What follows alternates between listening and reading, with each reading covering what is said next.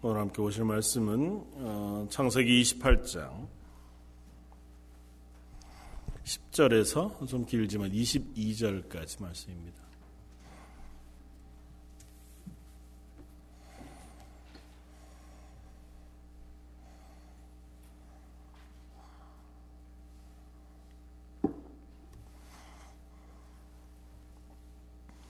구약성경 창세기 28장 10절에서 22절까지. 같이 한 목소리 한번 어, 읽겠습니다. 야곱이 부엘세바에서 떠나 하란으로 향하여 가더니 한 곳에 이르러는 해가 진지라 거기서 유숙하려고 그곳에 한 돌을 가져다가 베개로 삼고 거기 누워 자더니 꿈에 본즉 사닥다리가 땅 위에 서 있는데 그 꼭대기가 하늘에 닿았고 또 본즉 하나님의 사자들이 그 위에서 오르락 내리락 하고 또 본즉 여호와께서 그 위에 서서 이르시되 나는 여호와니 너의 조부 아브라함의 하나님이요 이삭의 하나님이라. 내가 누워 있는 땅을 내가 너와 내 자손에게 주리니 내 자손이 땅에 티끌같이 되어 내가 서쪽과 동쪽과 북쪽과 남쪽으로 퍼져갈지며 땅의 모든 족속이 너와 내 자손으로 말미암아 복을 받으리라. 내가 너와 함께 있어 내가 어디로 가든지 너를 지키며 너를 이끌어 이 땅으로 돌아오게 할지라. 내가 내게 허락한 것을 다 이루기까지 너를 떠나지 아니하리라 하신지라. 야곱이 잠이 깨어 이르되 여호와께서 과연 여기 계시거늘 내가 알지 못하였도다. 이에 두려워하여 이르되 두렵도다 이곳이여. 이것은 다름이 아닌 하나님의 집이요. 이는 하늘의 문이로다 하고 야곱이 아침에 일찍 일어나 베개로 삼았던 돌을 가져다가 기둥으로 세우고 그 위에 기름을 붓고 그곳 이름을 베델이라 하였더라. 이 성의 옛 이름은 루스더라. 야곱이 소원하여 이르되 하나님이 나와 함께 계셔서 내가 가는 이 길에서 나를 지키시고 먹을 떡과 입을 옷을 주시어 내가 평안히 아버지 집으로 돌아가게 하시오면 여호와께서 나의 하나님이 되실 것이요 내가 기둥으로 세운 이 돌이 하나님의 집이 될 것이요 하나님께서 내게 주신 모든 것에서 10분의 1을 내가 반드시 하나님께 드리겠나이다 하였더라. 아멘. 오늘은 창세기 28장 말씀을 가지고 하나님의 집 베델이라고 하는 제목으로 함께 은혜를 나누고자 합니다. 어, 오늘 하루 종일 뭐 눈이 가득해서요. 어, 수요 예배를 과연 어, 뭐 참석하실 수 있으실까 싶은 마음이 있었습니다. 그래도 어, 비가 눈이 좀 잦아져서 어, 함께 수요 예배 아, 할수 있게 되어서 참 감사합니다. 어, 오늘 창세기 28장은 뭐 저희가 지난 주에 어, 아, 지지난 주에 어, 28장 9절까지의 말씀 우리가 한번 살펴보았었습니다. 이미 음, 야곱이 어, 아버지 이삭을 속여서 형이 받아야 할 아니 뭐, 뭐 원래는 이제 하나님께서 야곱에게 허락하신 복이지만 그래도 아버지 이삭이 어, 에서에게 어, 명해서 내가 너를 축복하리라고 약속하고 음식을 해올 것을 어, 이야기한 것을 중간에 가로채어서 어머니 리브가와 이 야곱이 어, 어, 중간에 그 복을 가로채 아버지 이삭으로부터 축복을 받는 장면이 나왔었고 그것으로 인하여 이제 어머니 리브가가 형 에서가 분노한 것을 피해서 잠시 동안 자기의 오라버니인 라반의 집으로 아들 야곱을 피신시킬 계획을 합니다. 그리고 어, 핑계로 어, 뭐 어떻게 핑계하냐면 이곳에서 가나안 여인을 아내로 맞이할 것이 아니고 동족 중에서 아내를 맞이할 수 있도록 오라버니 집에 어, 이 야곱을 보낼 것을 이삭에게 얘기하고 그렇게 이제 야곱이 집을 떠나갑니다. 그래서 오늘 10절은 이렇게 시작합니다. 야곱이 부엘세바에서 떠나 하란으로 향하여 가더니 어, 집을 떠나서 이제 외삼촌 라반의 집을 향해서 가기는 하지만 그 발걸음이 뭐 평안한 여행의 출발 그래서 이제 외삼촌 집을 향해서 어, 여행을 떠나는 걸음이 아니고 어떻게 보면 야반 도주는 아니지만 형의 분노를 피해서 형으로부터 어, 살기 등등한 위협을 느끼고 어, 자기의 목숨을 부지하기 위해서 마치 도망치듯이 자기 아버지의 집을 떠나 이제 외삼촌 라반의 집을 향해서 갑니다. 그러니까 지금 어떻게 보면 야곱으로서는 아버지 이삭으로부터 놀라운 복을 받았어요. 아버지 이삭이 야곱을 붙잡고 아, 할아버지 아브라함에게 그리고 이삭에게 하나님께 설악하신 그 축복을 아, 이삭이 이제 이 야곱에게 부어 주었습니다. 그러니까 그 복을 따르면 이 야곱이 이 가난 어, 살고 있는 이 땅의 주인이 될 것이고 그의 자손이 아, 이 모든 땅들을 차지할 뿐만 아니라 그곳에서 잘 되는 복을 얻게 되어질 것입니다. 그래서 그곳에서 사는 한 하나님께서 이 야곱의 삶을 책임져 주실 것이었어요. 그런데 현실은 그 복을 받자마자 그 복을 빌어주는 아버지의 복을 받자마자 야곱의 실제 모습은 마치 도망치듯이 홀홀단신 아버지 어머니를 떠나서 아, 잘 알지 못하는 낯선 곳을 향해 길을 떠나는 나그네 신세가 되고 말았습니다. 그래서 그가 그렇게 길을 떠난 그때에 마침 저녁이 되었고 한 곳에 이르게 되었습니다. 11절에 한 곳에 이르러는 해가 진지라 거기서 유숙하려고 했다. 아, 뭐 길을 정처 없이 걸었겠죠. 물론 아, 외삼촌 라반 하란이라고 하는 곳까지 북쪽으로 올라가려면 굉장히 먼 거리를 걸어가야 합니다. 뭐 하루 이틀 거리가 아니기 때문에 아마 굉장히 열심히 걸어가야 했을 터이고 또 한 가지 걱정이 예, 있었을 겁니다. 이제 아버지 집을 떠났으니까 하시라도 형 에서가 자기의 뒤를 어, 쫓아와서 해코지 하려고 하면 뭐 목숨이 위태로울 수 있는 상황이었을 거예요. 그러니까 형의 어, 추격을 좀 피할 수 있는 뭐 혹시라도 있을 형이 나를 쫓아와서 나를 해하지 않도록 도망치듯이 뭐 자기가 가는 길들을 아마 선정해서 어, 숨어가듯이 지나가야 했을 것입니다. 그런데 여기에서 한 곳에 이르러는이라고 표현하고 있는 이 표현은 어, 이 야곱이라는 사람이 가다가 보니까 어느 곳에 이르게 되었다고 하는 표현이라기보다 어떤 지역을 만나게 되었다고 하는 목적적인 의미를 조금 더 강하게 가지고 있습니다. 하나님께서 야곱을 이 길로 인도하고 계셨다고 하는 의미를 이 본문이 내포하고 있어요. 그러니까 야곱이 우연히 갔기는 했지만 하나님께서 야곱을 이 땅으로 인도해서 어떤 지역을 만나게 하십니다. 그리고 그 지역을 만났는데 마침 저녁이 됐고 해가 떨어졌어요. 그러니까 이제 뭐더 어, 이상 길을 갈 수 없어서 그곳에서 돌 하나를 어, 주워다가 어, 놓고 그 돌을 베개 삼아서 잠을 잡니다. 잠을 자는데 이 꿈속에 이 야곱이 놀라운 광경을 보게 되었습니다. 어, 오늘 보는 본문의 12절 이렇게 씁니다. 꿈에 본즉 사닥다리가 땅 위에 서 있는데 그 꼭대기가 하늘에 닿았고 또 본즉 하나님의 사자들이 그 위에 오르락 내리락하고 또 본즉 여호와께서 그 위에 서서 이르시되 나는 여호와니 너의 조부 아브라함의 하나님이요 이삭의 하나님이다. 그렇게 말씀하십니다. 그러니까 꿈에 본즉 아주 재미있는 이 언어적인 표현으로 꿈에 본즉 본즉 본즉 그 야곱이 자기의 눈으로 본 것들을 하나하나 기술합니다. 사닥다리가 하나 있습니다. 사닥다리라고 표현되어 있지만 우리가 이제 이렇게 어디에 걸쳐놓고 올라가는 사닥다리의 모습이 아니고 아마 계단이라고 부르는 것이 더 합당할 것 같아요.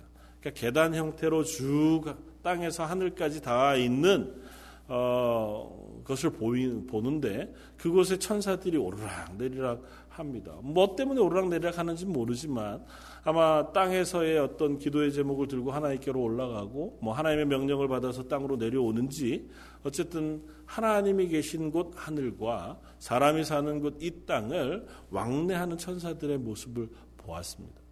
그리고 조금 더 올려다 보니까 이 사닥다리의 끝부분 하늘에 닿은 곳에는 하나님께서 서 계세요.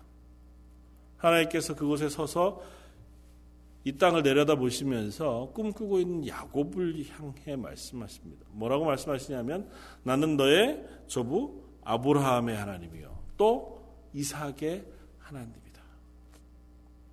그러니까 하나님은 지금 아브라함과 언약하셨고 그 언약을 그 아들 이삭에게로 연결시켜 주셨던 언약의 하나님이신 당신을 지금 야곱에게 소개하고 있어요. 난 다른 사람이 아니라 난 다른 신이 아니라 너의 아버지 이삭 이 너의 머리를 붙잡고 너에게 축복해 주셨던 축복 그 축복의 근원인 하나님이라는 사실을 야곱에게 말씀해 주고 있는 겁니다. 후에 신약에 보면 또 모세에게 나타나신 하나님께서 당신을 소개할 때 나는 아브라함의 하나님, 이삭의 하나님, 야곱의 하나님이라고 스스로를 소개하세요. 그런데 지금 야곱에게 나타나셔서 하나님께서 당신을 내 조부 아브라함의 하나님이자 너의 아버지 이삭의 하나님이라고 당신을 소개하세요. 그러면서 이제 그 복이 야곱에게로 전달되어져서 야곱의 하나님이 되실 것이라고 하는 사실을 이 본문을 통해서 우리에게 보여주고 있는 겁니다. 아직은 잘 모르죠. 왜냐하면 이 야곱이라는 사람이 하나님에게 복받을 만한 근거가 별로 없어 보입니다. 지난번에도 우리가 살펴보았지만 야곱은 어떻게 보면 어, 간교한 사람이에요. 형을 속이고 아버지를 속여서라도 자기 이득을 취하기 위해서 어, 애쓴 사람이었기 때문에 그의 행동만 보아서는 그 아버지 이삭, 그 할아버지 아브라함에게 허락하셨던 하나님의 언약을 이 야곱에게 물려주시는 것은 좀 부당해 보일 만큼 이 야곱의 삶이 그렇게 하나님에게 복받을 만하 보이지 않는단 말이죠. 그런데도 불구하고 오늘 본문은 그 야곱에게 하나님이 나타나셔서 마치 아버지 이삭이 야곱의 머리에 손을 얹고 복 주었던 축복을 빌었던 그 복이 지금 야곱에게 실현되고 있다고 하는 사실을 우리들에게 보여주고 있는 겁니다.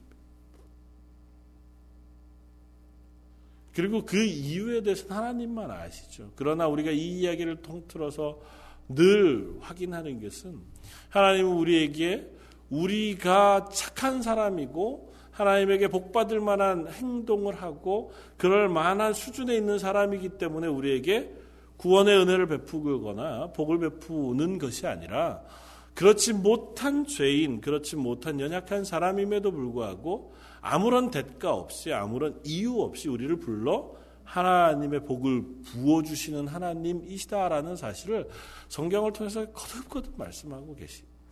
그 말씀 가운데 오늘 이 야곱을 향하신 하나님의 복을 어, 우리가 보면 극명하게 복받을 자격이 없는 야곱에게 하나님께서 그를 선택하셔서 어, 아버지 이삭과 할아버지 아브라함에게 언약하셨던 복을 그에게 부어주고 계신 하나님의 모습을 볼 수 있습니다.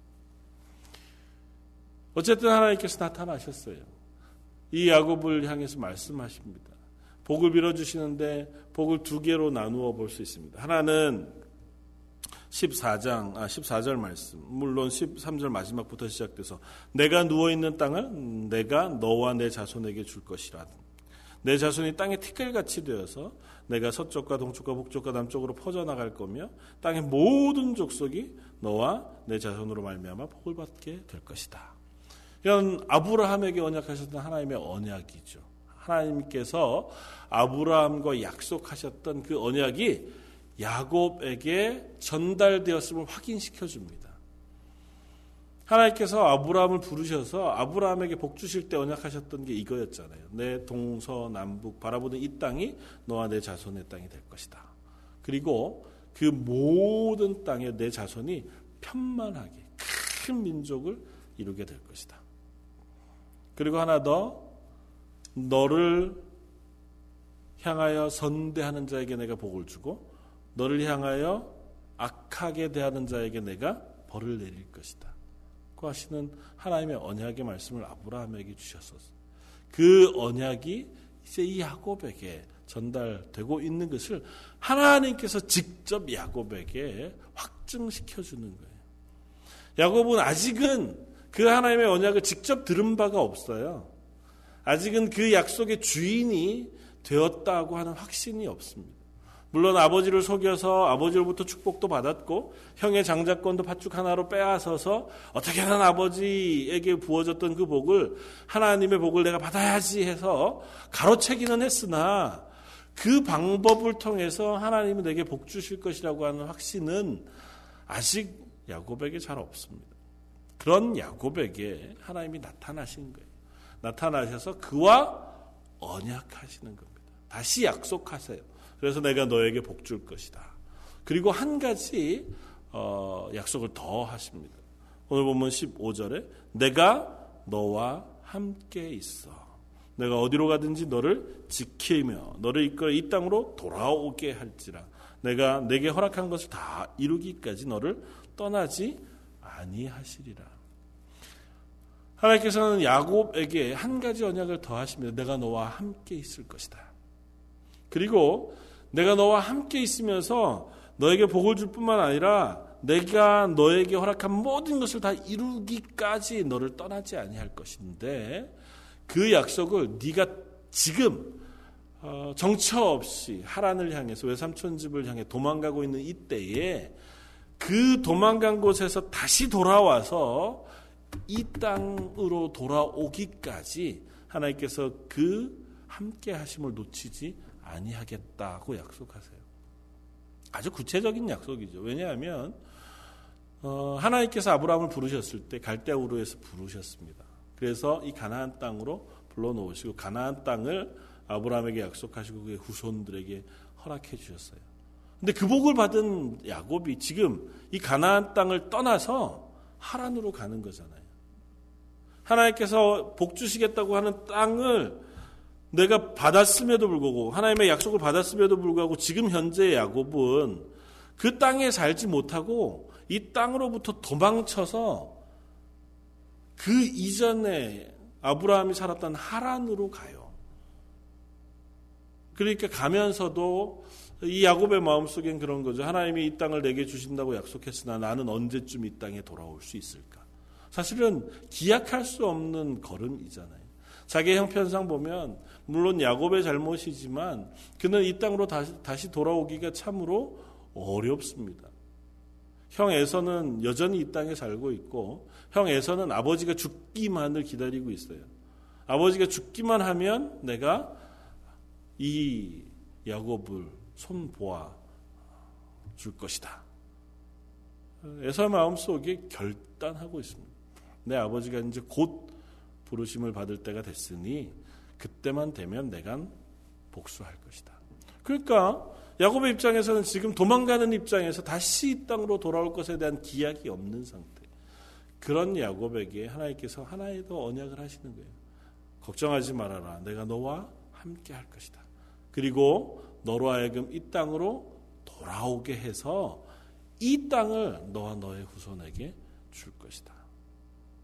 어떻게 보면 인생의 고난길에 스스로가 자초한 그와 같은 환란과 고난 가운데에서 그야말로 처참한 몰골로 돌베개 돌 하나를 베개 삼아서 허벌판에 잠을 자고 청해야 할 만한 지경에 놓여 있는 야곱에게 하나님 나타나셔서 그 인생과 함께 하시겠다고 하는 언약을 하나님께서 하고 계십니다.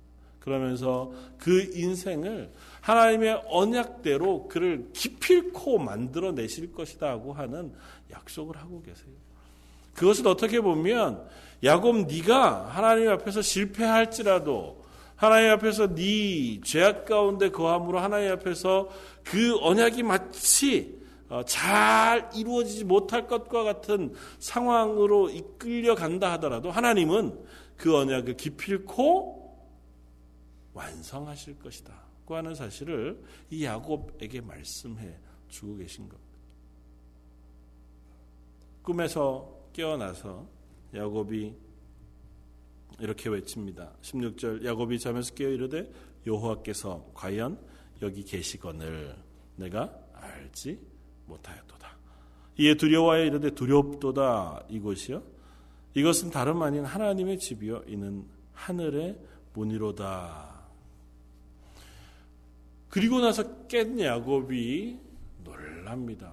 왜냐하면 본 꿈 그 이상이 이 땅, 지금 자기가 누웠던 그 땅에서부터 하늘을 향해서 계단, 사닥다리가 올려져 있고 그 끝에 하나님이 이 땅을 바라보시면서 자에게 말씀하셨거든요. 그러니까 이 땅이 자기 입장에서는 지금 내가 잠잔 이 자리가 하나님의 집, 하나님이 거하시는 곳이고 하나님과 연결되어지는 장소인 거예요. 내가 그곳에서 잠들었는데 그곳에 와서 내가 하룻밤을 묵었는데 사실은 이 땅이 어떤 땅인지 몰랐던 거죠. 그래서 두려워하고 하나님 제가 이 땅에 하나님이 계신 줄 알겠습니다. 그곳에 기둥을 세우고 그곳에 기름을 붓고 그곳을 벳엘이라고 불러요. 벳엘이라고 하는 단어의 뜻이 하나님의 집이라는 뜻입니다. 그러니까 이곳은 하나님의 집입니다라고 하고 기념비를 세우는 거예요. 상징적으로 이 땅, 여기는 하나님을 만난 장소일 뿐만 아니라 하나님이 여기 거하시는 곳이라고 하는 의미로 이 어, 야곱이 그 땅을 벳엘이라고 불러요. 그런데 이 베델이라고 하는 어, 땅 그리고 어, 그 곳에서 언약하신 하나님의 언약을 우리가 한번 생각해 보면 좋겠다 생각이 되었습니다. 물론 그렇게 야곱을 부르셔서 야곱에게 약속하시고 그 결국은 그 야곱의 약속을 이루어 내실 거예요. 그래서 결국은 다시 나중에 이 야곱을 이 베델로 돌아오게 하세요. 인생에 많은 굴곡을 겪고 실패를 견디고 나서 마지막에 하나님께서 이 야곱을 베델로 부르셔서 그곳에서 하나님을 예배하게 하시고 그를 변화시켜 하나님의 언약을 완전하게 어, 연결하는 그런 언약의 사람으로 만들어 가시는 것을 볼 수 있습니다. 그래서 나중에 창세기 48장에 보면 요셉을 만나러 애굽에 내려간 야곱이 마지막에 죽을 때가 다 되어서 요셉의 아들들을 축복하는 자리에서 스스로 그렇게 얘기해요. 내가 이 베델에서 전능하신 하나님을 배웠다. 그리고 그 하나님께서 나를 지금껏까지 인도해 주셨다는 믿음의 고백을 해요. 그러니까 이 야곱은 하나님을 베델의 하나님으로 고백해요. 내가 힘들 때 혹은 내가 하나님을 떠나서 위기 상황 속에 있을 때에 이 베델의 하나님께서 나를 만나 주시고 나를 다시 한번 회복시켜 주시고 나에게 은혜를 베풀어 주셨다고 고백합니다. 그 베델의 하나님 어떻게 보면 야곱의 평생토록 하나님은 동행하셨지만 야곱은 특 특별히 베델이라고 하는 이 장소에서 만난 하나님, 그 하나님의 은혜 베푸심과 동행하심에 대한 그 고백이 그의 인생을 관통하고 있는 거죠. 저는 그것이 다른 고백이 아니라 우리가 금방 읽었던 베델에서 만난 하나님의 약속 속에서 발견할 수 있다고 생각해요. 그건 뭐냐면 내가 너와 함께 있을 것이다.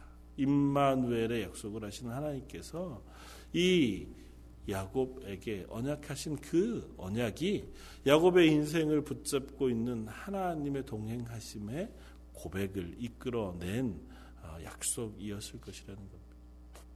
사실은 베델이라고 하는 의미는 조금 다르게 연결하며 성전이라는 개념과 연결이 되었습니다. 왜냐하면 하나님의 집이잖아요. 하나님이 거하시는 곳이라고 하는 의미는 하나님의 집, 이라는 의미에서 하나님이 예배 받으시고 하나님이 거하시는 성전이라는 개념으로 연결이 되었습니다. 그러니까 이 베델은 이 야곱에게 있어서는 성전인 거예요. 하나님을 만난 곳, 하나님을 만나는 곳, 하나님이 계신 곳. 그리고 그 개념이 이 베델에서 하나님이 야곱에게 언약하시는 언약을 통해서 확인되었습니다. 내가 너와 함께 있을 것이다. 임마누엘. 내가 너를 이곳으로 돌아오기까지 내가 결코 너를 떠나지 아니할 것이다. 이스라엘 백성에게 성전은 어떤 의미냐 하면 하나님께서 그들과 함께 계신다고 하는 언약의 증표예요.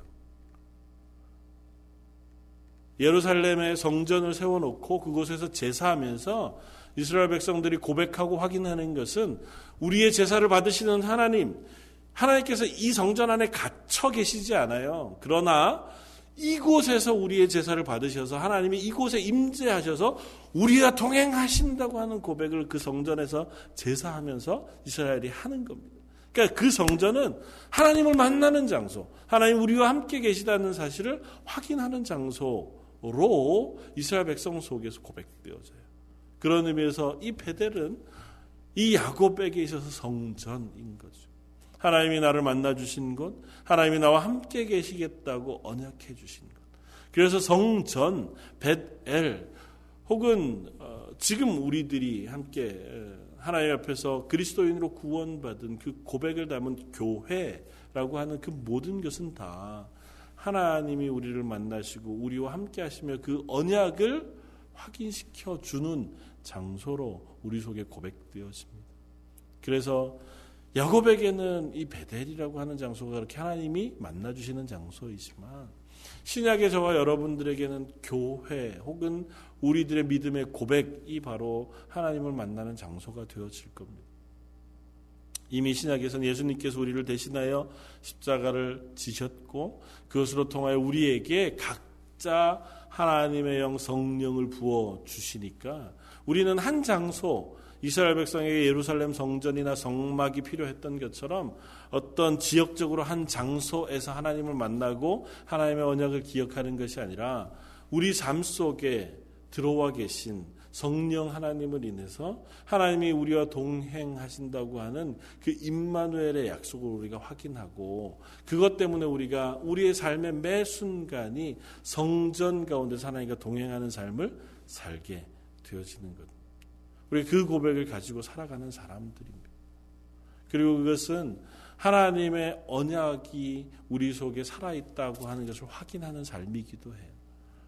하나님께서 야곱에게 언약하신 이 언약이 야곱이 다시 그 언약을 확인하고 그 언약을 붙잡기까지는 꽤 긴 시간이 흘러야 했습니다. 그가 외삼촌 라반의 집에서 보내는 거의 20여 년의 시간 동안에 야곱은 하나님이 그와 동행하신다고 하는 그 어, 고백을 완전히 붙잡고 있지는 못합니다. 물론 하나님께서 그와 동행하시고 그에게 복 주시는 삶을 살지요. 그러나 야곱의 입술 속에 야곱의 삶 속에 그 동행하시는 하나님에 대한 고백과 믿음의 확신은 아직 부족해 보입니다. 그가 다시 야복강가에서 하나님을 만나 배울 때까지 그는 여전히 자기를 의지하고 자기의 힘을 의지해서 살아가는 사람이었습니다. 저 여러분들의 삶도 맨 처음 구원받은 그리스도인이 된 그 자리에서 하나님을 만날 겁니다. 그리고 그렇게 만나신 하나님께서 우리 속에 성령을 부으셔서 우리와 하여금 그리스도인으로 살아가게 하십니다. 그리스도인으로 살아가게 하는 그 하루하루의 삶이 임마누엘 하신 우리와 영원히 동행하시겠다. 내가 너를 놓지 아니하마. 로마서 8장에 얘기하는 것처럼 이 세상에 어떠한 것도 내가 너를 사랑하는 그 사랑에서 끊을 수 없다고 약속하시는 그 하나님의 함께 하심의 약속 그 속에 우리가 들어가 있음에도 불구하고 우리가 하나님의 나라가는 그 삶의 순간순간은 자주 야곱처럼 그 언약을 잊어먹고 그 언약으로부터 떠나 살아가는 삶을 살아가고 있는지도 모릅니다. 하나님 우리를 떠나시지 않으셨지만 우리는 그 하나님의 떠나지 않으심이라고 하는 그 믿음의 확신을 놓쳐버리고 때로는 낙심하고 때로는 넘어지며 때로는 내 힘을 의지해서 살아가다 실패하고 범죄하게 되어지는 그러한 삶을 살아가게 되어지는지도 모르죠. 그러나 기필코 이 야곱을 다시 베델로 돌아오게 하신 하나님, 그 하나님께서 이 야곱을 믿음의 조상으로 만드시고 그 계보를 통하여 하나님의 구원을 완성하신 것처럼 저와 여러분들을 하나님께서 하나님의 백성 삼으신 이상 하나님이 우리와 언약하시고 우리를 그리스도인으로 만드셔서 우리 속에 성령을 부으시고 내가 세상 끝날까지 너와 함께 할 것이다. 너의 인생 끝나는 날 내가 너를 나의 나라 하나님의 나라 백성 만드시겠다고 약속하신 그 구원의 약속을 완성해 가실 줄 믿습니다. 우리의 삶 속에서 그 약속을 꼭 붙잡고 있고 늘 베델을 기억해 베델의 하나님 앞으로 돌아가는 믿음이 있기를 원합니다. 우리 속에 연약이 있을 때마다 혹은 확신의 부족함이 있을 때마다 아니면 이 세상 삶 속에서 혹은 답답해하고 힘겨워할 때마다 아니면 내 믿음의 갈 바를 알지 못해서 어, 내가 무엇인가를 해결해야 할 만한 상황 속에 있을 때 다시 처음 나를 만나 주신 장소.